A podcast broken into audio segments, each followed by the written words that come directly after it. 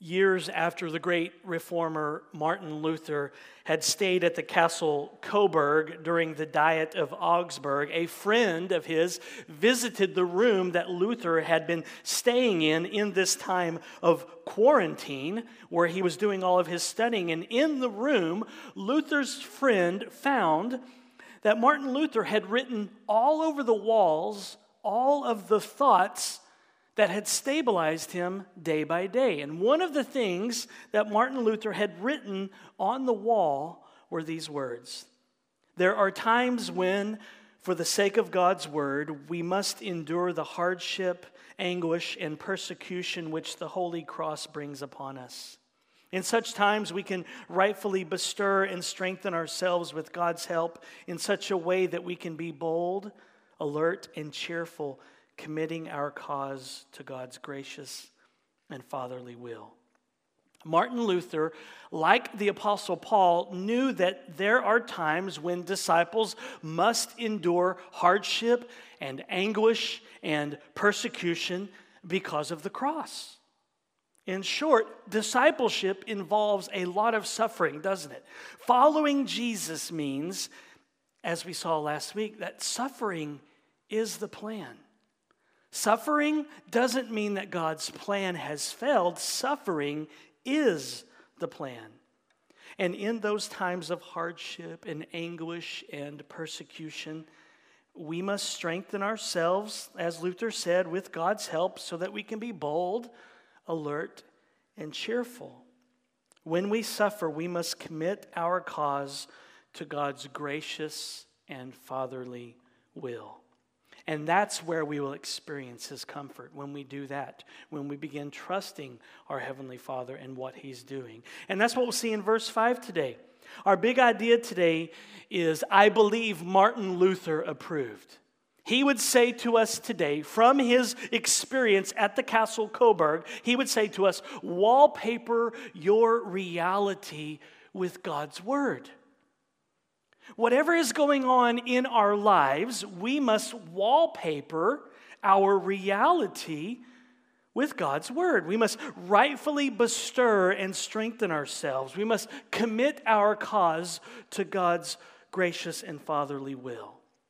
So, if suffering is the plan, then one of the ways that we endure and one of the ways that we experience God's comfort is by wallpapering our lives with the truth of God's word. And that's what Paul is doing here in 2 Corinthians chapter 1 verse 5. So turn to 2 Corinthians chapter 1 in your Bibles if you haven't. Paul wants the Corinthian church to know that no matter how much they suffer, God's comfort will match their suffering and then so much more. Paul knows that because they're Christians united to Christ that they will suffer. So he wants to remind them and give them hope that no matter how deeply they suffer, they will experience God's comfort even more. Isn't that great? No matter how deeply you suffer, and you feel that, don't you? It's like you, all of your nerves are on fire when you suffer. You feel that. But God's comfort will outshine whatever it is that you are suffering. So, no matter what we suffer in this world, if it's persecution, slander, accusations from people, sorrow, you fill in the blanks. Whatever we suffer, God's comfort overrides all of that. What comfort that brings to us, right? No matter what we experience in this fallen world, God's comfort will triumph. God's comfort gets the last word in our lives, not our suffering, not our affliction, and not our hardship. What comfort that brings to my heart. Suffering is not going to get the last word in my life. God's comfort will. Ultimately, we'll see that in the new heavens and the new earth. But it's true for us now. So 2 Corinthians chapter 1, look at verse 5 and hear the word of the Lord. For as we share abundantly in Christ's sufferings, so through Christ we share abundantly in comfort too. So, Paul knows how life in a fallen, broken world works. He knows how life for a disciple is in a fallen, broken world. We suffer a lot. We share abundantly in suffering, as Paul says here in verse 5. And sometimes we lose sight of this when we suffer and when hardship invades our lives. We're surprised by it, aren't we? Sometimes we are caught off guard by suffering, right? When, when problems happen, it can be very big, cancer diagnosis or something, or it could just be you wake up and your refrigerator went out. And that's suffering, isn't it? Because you just bought that really good tri tip. Now you got to cook it fast. Suffering comes in all forms. And when it does, we tend to be surprised by it, don't we? As the Apostle Peter says in 1 Peter 4, verses 12 and 13. Beloved, do not be surprised at the fiery trial when it comes upon you to test you as though something strange were happening to you. But rejoice insofar as you share Christ's sufferings, that you may also rejoice and be glad when his glory is revealed. So we shouldn't be startled and surprised when we suffer, whether we're suffering for being a Christian or just suffering because we live in a fallen, broken world. Suffering is the plan. And so you may need to wallpaper your reality and wallpaper your life with the first half of verse 5 here in 2 Corinthians 1. And you may need to do that so you can remind yourself that you will suffer in this world and you will need to wallpaper your life with the first part of verse 5 so that you're not caught off guard when it does happen. Because if you're like me, when you do suffer hardships, and trials, you may ask this question Why is this happening to me? Answer because suffering is the plan, because we live in a fallen, sin soaked world because of Adam's sin. And so Paul wants the Corinthian church to wallpaper their reality with what he says in verse 5.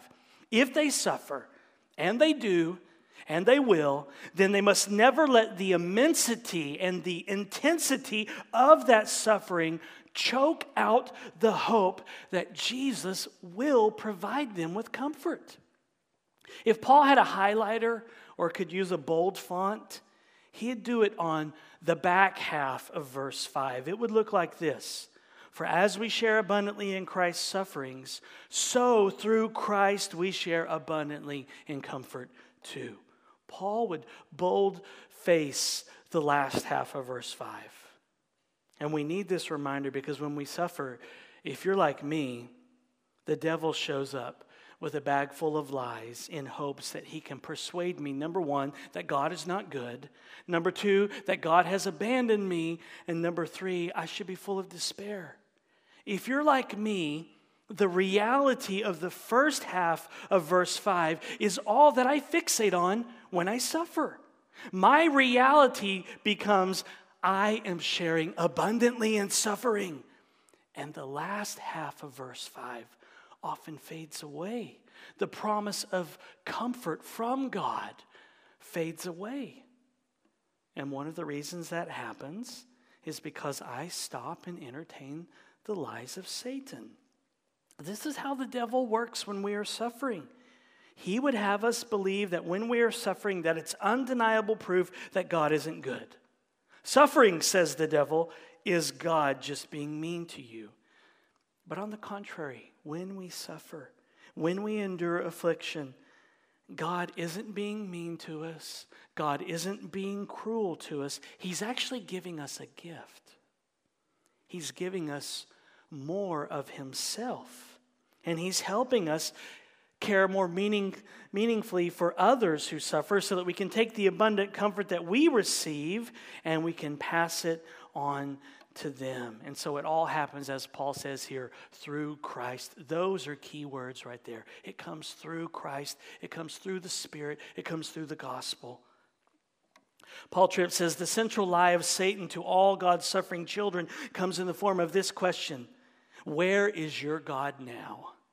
The lie embedded in this question is that our suffering is clear evidence that we have been forsaken by God. And if God would leave us to such travail, how is he worthy of our trust? It is a direct attack on the truthfulness and goodness of God.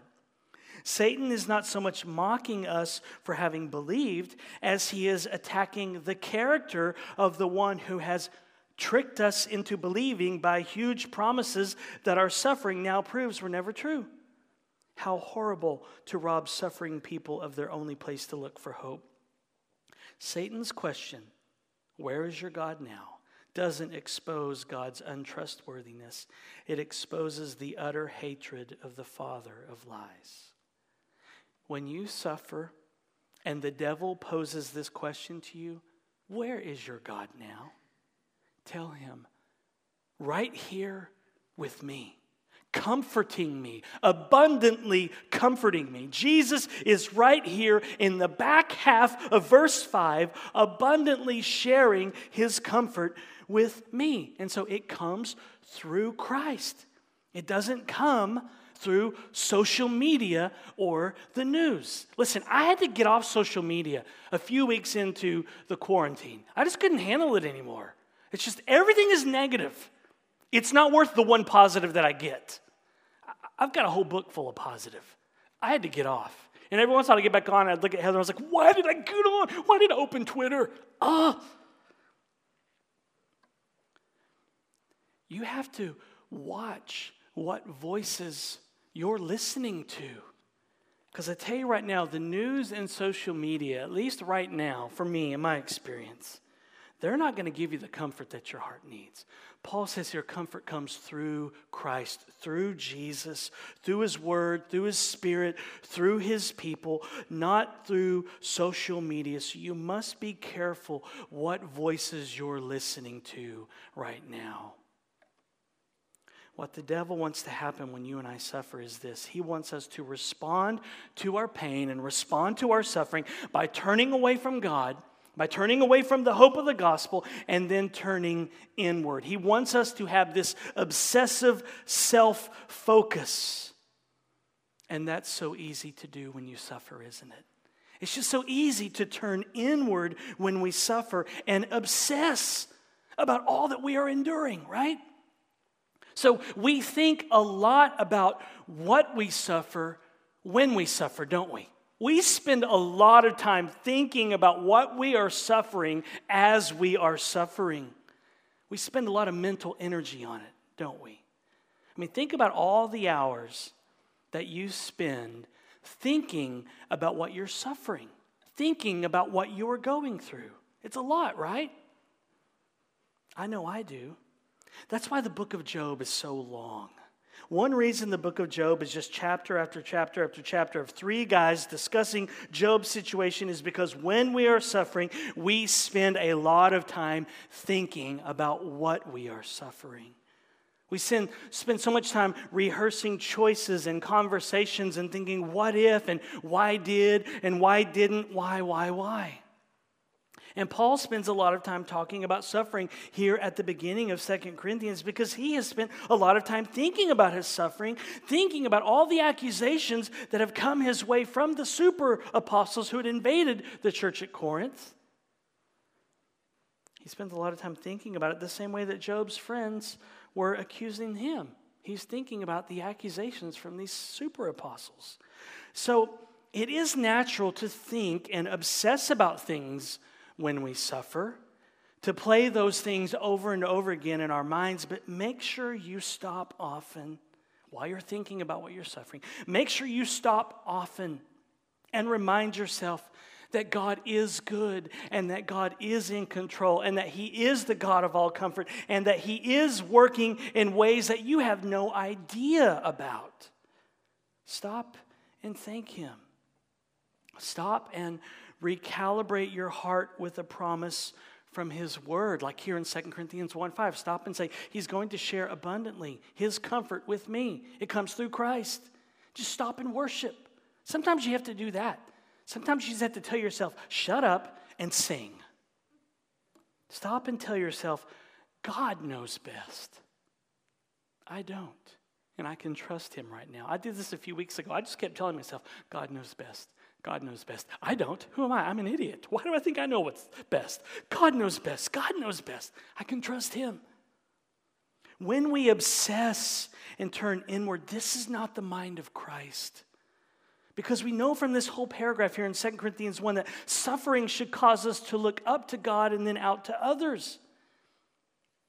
And the Bible is full of story after story where we see this truth emerge that Jesus leads us into suffering. He leads us into loss so that he might enrich us with lasting gain, so that we can then share that enrichment with others.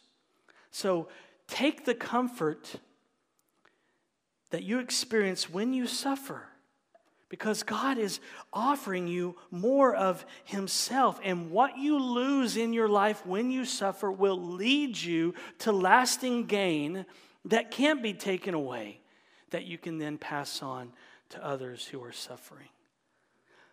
So understand that Paul is not writing from some ivory tower when he writes to the Corinthian church what Paul said in verse 4 about God and suffering and comfort, all of that, Paul experienced that firsthand. So he's not some guy with a PhD in the Bible who just sits in his office at the seminary and writes commentaries and articles for theological journals totally removed from life and ministry. No, Paul was on the front lines. He was on the leading edge of gospel ministry. And do you know what comes with that territory for Paul? And for anyone on the leading edge of gospel ministry? Suffering and hardship and countless beatings and loneliness and nakedness and starvation and weakness and death threats and stonings and being shipwrecked and drifting at the, in, at the sea for days and danger, danger, danger. All of that stuff that Paul talks about in 2 Corinthians chapter 11. So ministry was not easy for him. Listen, ministry is tough as my wife Heather is fond of saying, ministry is not for the faint of heart. So, in contrast to what the super apostles were saying, Paul wants the Corinthians to know that God led him to this place of loss, led him to this life of suffering in order to enrich Paul with a gain that would last forever, which is namely knowing and enjoying Jesus more. So, all that Paul lost in coming to Jesus gets replaced with what he calls gain in Philippians the surpassing worth of knowing Christ. That's some of the comfort that he is able to share abundantly in and then pass on to others. It's knowing and enjoying Jesus in the midst of what he suffers. That's the paradox of discipleship right there, is that we are able to know and enjoy Jesus more as we suffer. And then we're able to take that comfort and then pass it on to others. So here, Paul is showing us that to be a disciple of Jesus Christ entails a constant pattern of suffering for Christ and then experiencing his comfort. It comes through Christ, he says. But what does this phrase here mean? We share abundantly in Christ's sufferings.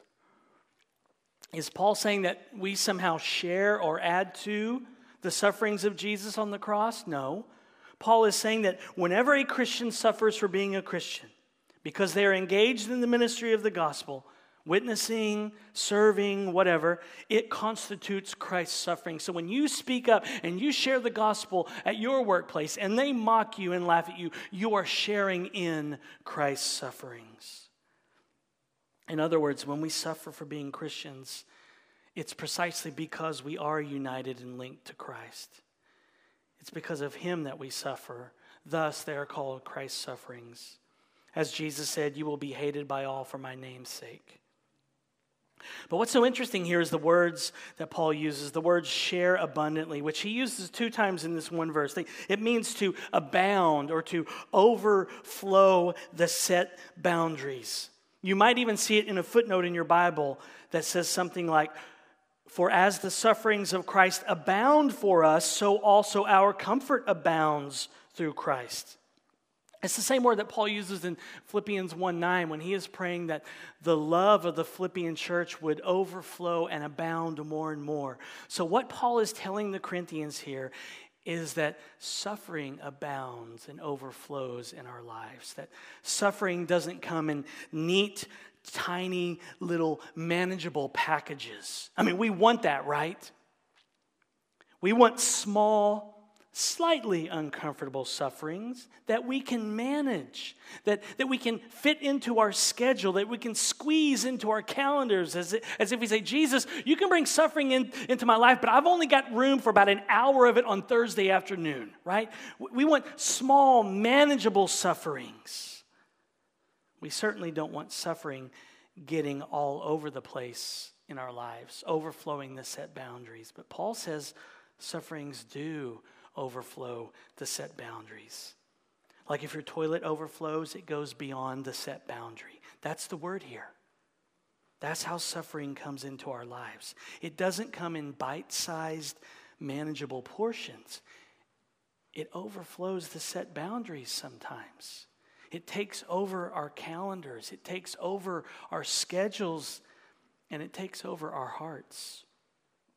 So, Paul is saying here that sometimes we have seasons in our lives when we will overflow with sufferings. Our cups will run over with affliction. Life isn't just suffering, but there are seasons in our lives when suffering just overflows. And in those moments, when we feel like life is an overflowing toilet and life stinks, and we think we just can't take it anymore, Paul gives us some hope on the back half of verse 5 here. When we feel like the boundaries of suffering could not overflow anymore, or we'll crack and give into absolute despair, Paul then says that our comfort overflows too. It comes through Christ, he says. In other words, Jesus comes to us in those moments when our life is just overflowing with suffering, and he gives comfort. So when you suffer in any way, when you, when you think you can't take it anymore and you're so overwhelmed that you're going crazy and you're about to snap, none of you have been there the last few months, have you? Your pastor has. I don't know if that encourages you or you want to find a new church now. But it's been tough. Heather and I have talked about how it's just exposed all this sin in our hearts, the way we're snapping at our children when you have those moments when you feel like you're about to snap and you cannot go on, you must not forget that God's comfort and strengthening will overflow the set boundaries to you. You will share abundantly in His comfort. You may be suffering so much that you begin to think there's no way you can go on anymore, but His comfort will overwhelm you. That's the hope of the gospel. Overflowing suffering does not get the last word in our lives, overflowing comfort from Jesus does. And understand this how you react in your suffering, how you have reacted the last three months, does not change God. It does not change the back half of verse 5. Aren't you glad? God is with you. He is with us. How we react, whether we believe one day and struggle to believe the next, doesn't change the fact that God is with us, comforting us. What good news that He's not fickle. Because I don't know about you, but when I suffer, I have pity parties. And I invite Jesus to them. And He shows up. And he doesn't show up with a bunch of I told you so's and why did you do that. He comes to my pity party and he comforts me and gently tells me, You're wrong. But when I suffer, I usually have pity parties. And I struggle to believe God's promises. And I doubt far too much. And I feel like God is punishing me, and He's not. And I don't appear to be some super Christian. And that's exactly what the super apostles were saying to the Corinthians. They were peddling this triumphalistic version of Christianity where you always had to appear victorious, even when you suffered. You always had to have a smile when you were suffering. You always had to be chipper when you were suffering. Listen, Christianity is not about showing off how impressive we are when we suffer. Isn't that good news? That you don't have to put on a fake a smile when you're suffering and go to church? Aren't you glad that this is a church where you can be real? Christianity is not showing off how impressive we are when we suffer. I'm just counting it all joy, brother. Christianity is about proving how merciful Jesus is. Trying to be impressive, trying to have it all together always backfires because eventually you suffer so much and the pain gets so real that you finally let your guard down and you get real with people.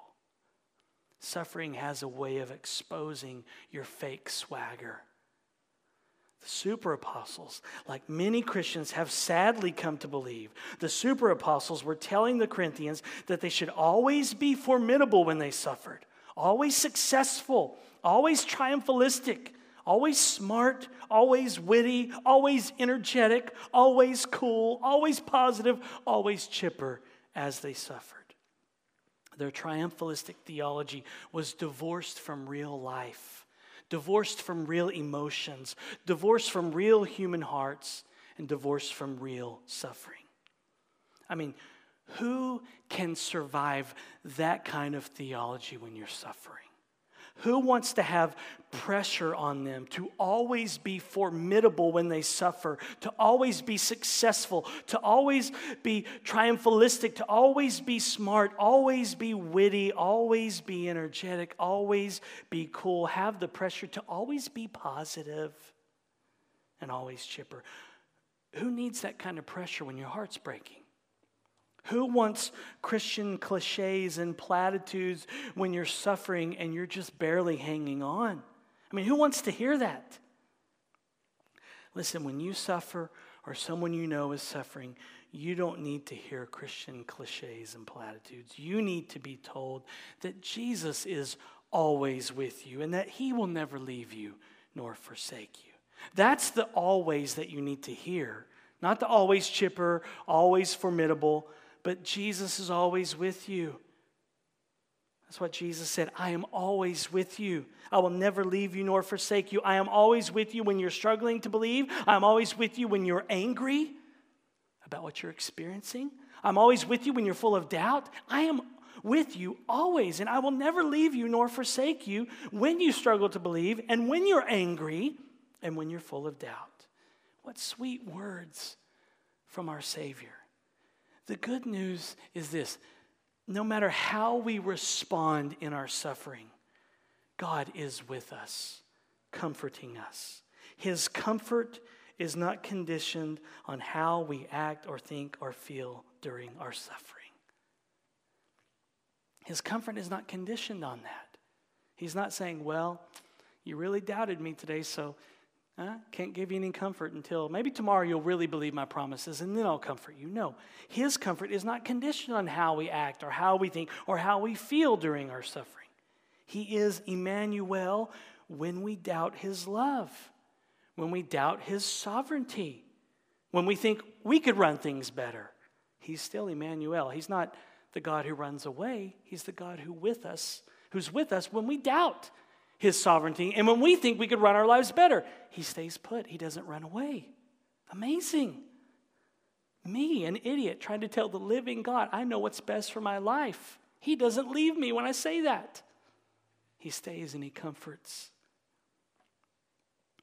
And he stays with us even when we're angry at him for the suffering that he has allowed to come into our lives. He is God with us, comforting us, even when things are not hunky dory in our hearts.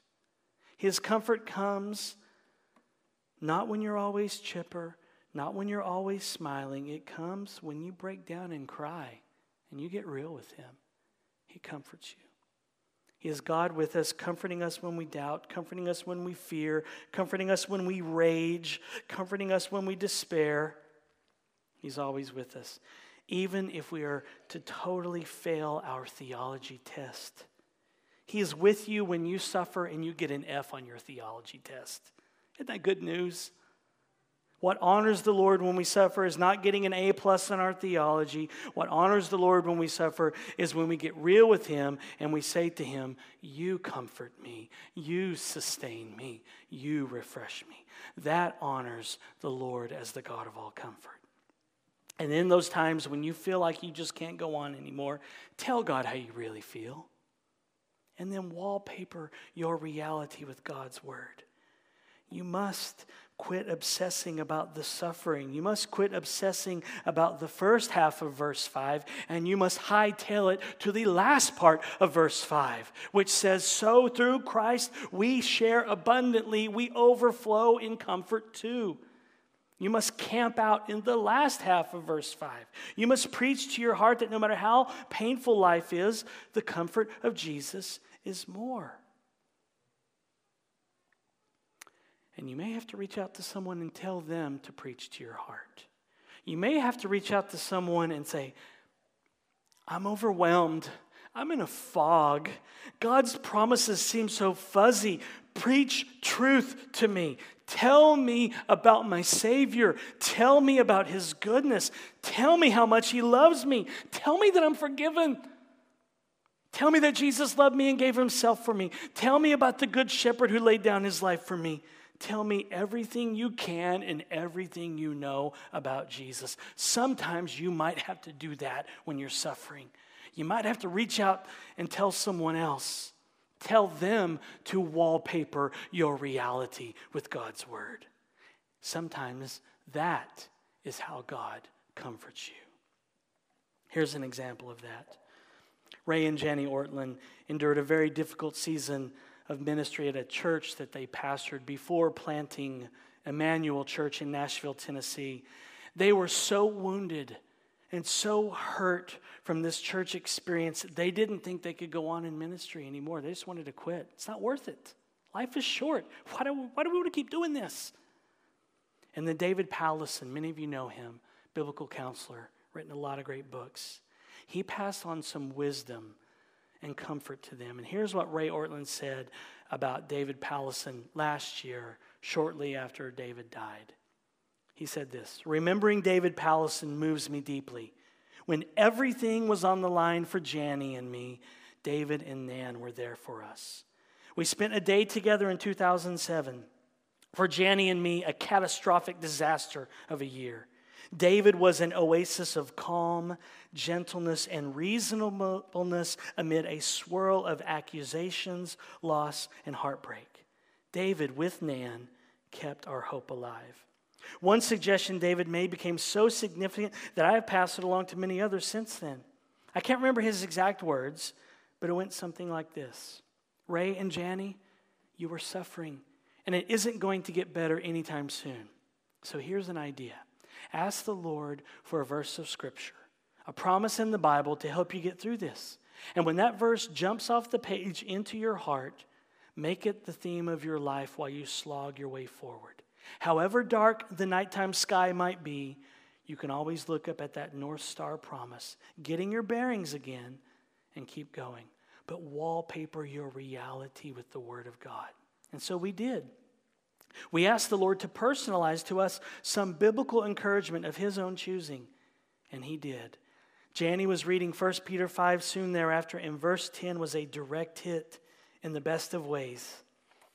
And after you have suffered a little while, the God of all grace, who called you to his eternal glory in Christ, will himself restore, confirm, strengthen, and establish you. We seized that verse. We memorized 1 Peter 5.10. We discussed it, prayed over it. Jani wrote it out on 3 by 5 cards and taped them to the inside of the kitchen cupboard so that every time she went to get a glass or a plate, there was 1 Peter 5.10. I wrote it out stuck it to the visor in my truck so that at a red light I could look up and be strengthened by 1 Peter 5.10. We never let that verse out of our sight. And in ways we could not have imagined, God has proved faithful to his promise. To this day, Whenever Janet and I experience some restoring, confirming, strengthening, or establishing mercy, we look at one another and say, 1 Peter 5:10. In fact, we did so just yesterday. That word from above didn't merely help us cope, it redefined how we experience reality. It kept me in the ministry. David Powlison understood human despair. He understood how God helps sufferers. He understood what we need is a hope dependent on nothing in this world but grounded in God alone. The word himself in 1 Peter 5:10 has become to me one of the most precious words in all the Bible. God, not delegating the task to any angel, but God himself getting personally and directly involved with us in our real need. How glorious.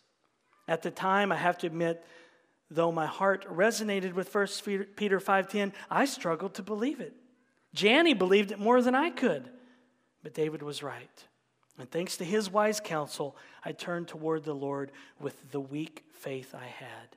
And gradually, I was enabled to believe it more and more. And now I know at a deep and personal level that God Himself restores, confirms, strengthens, and establishes us when we have nothing to offer Him but our sorrow and need. Thank you, David. Thank you. Isn't that a great story? That is Second Corinthians chapter 1, taking the comfort we receive and passing it on to others' business. So let me ask you are you suffering now? Do you feel overwhelmed with life? Do you feel like the pain is so deep you might not make it one more day? Are you in the pit of despair? Depressed? If so, ask the Lord. Get alone today and tomorrow and ask the Lord for a verse of Scripture. Ask Him for a promise from His Word that can help you get through this season of your life. Ask the Lord to personalize to you. It could be 1 Peter 5:10. Ask him, personalize it to me, Lord. What does my heart need right now in this situation? Would you personalize a verse, some bit of biblical encouragement of your own choosing, Lord? And then take that and plaster it everywhere. Write it out on three by five cards. Stick it in your cupboard so every time you get a plate or a glass, there it is. Put it on your visor in your car. When you're at a stoplight, you can look up and be recalibrated. And then, in ways that you could not have imagined, God will prove faithful to that promise. And when that verse jumps off the page into your heart, when the Lord gives that to you, make it the theme of your life during the season of your suffering. However dark the nighttime sky might be, you will have that North Star promise that you can always look up to to help you get your bearings again and keep going. And so I think the late David Powlison, along with Martin Luther and along with the Apostle Paul, would tell you today wallpaper your reality with God's word. I had to do that this morning. I woke up and just felt full of shame and guilt for all the sin in my life. You probably never wake up that way in the morning, do you? Well, I do. And I just like, oh, Lord, I got to go preach. And I don't do fake well either. So I might just get up and say, I'm a sinner. Amen. Let's go home. You can't do that on the first official day back preaching, can you? So here I am saying, Jesus, something's going to have to happen this morning because I'm not feeling it. I just feel the weight of my shame and my guilt. And the Spirit brought this verse to me in Psalm 130. It just, it, it, it just popped into my, into my brain. And so I opened my iPhone. I was like, I got to read that. Psalm 130, verses 3 and 4. If you, O Lord, should mark iniquities, O Lord, who could stand? But with you there is forgiveness that you may be feared. So if the Lord's keeping track of ministry, I'm not the only guy with all the sin in this church. You're standing with me. Thank God he doesn't mark our iniquities, right? In Christ, he forgives them. You're forgiven, Christian. I'm forgiven. So I just had to wallpaper my reality with Psalm 130 this morning and just remind myself that with Jesus, there is forgiveness. Let's pray. Heavenly Father, thank you for your care for us. Thank you that you don't run away when we have pity parties and we complain about everything happening in our lives. Thank you to that you don't run away when we get mad and wrongly accuse and blame you for things that happen. Thank you that you stay put, and thank you that the reality of the back half of 2 Corinthians 1 5 far outweighs the truth that we do share abundantly in suffering, that your comfort overflows into our lives. Would you help us to humble ourselves when we're hurting and to cry out for friends and say, Speak into my heart and speak into my life because I'm doubting God's goodness? Would you help us to humble ourselves and to cry out to others and just tell them, Would you tell me about Jesus?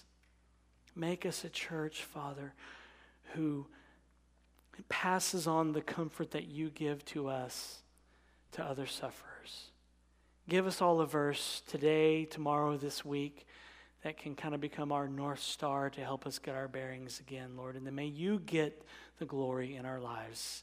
In your name we pray. Amen.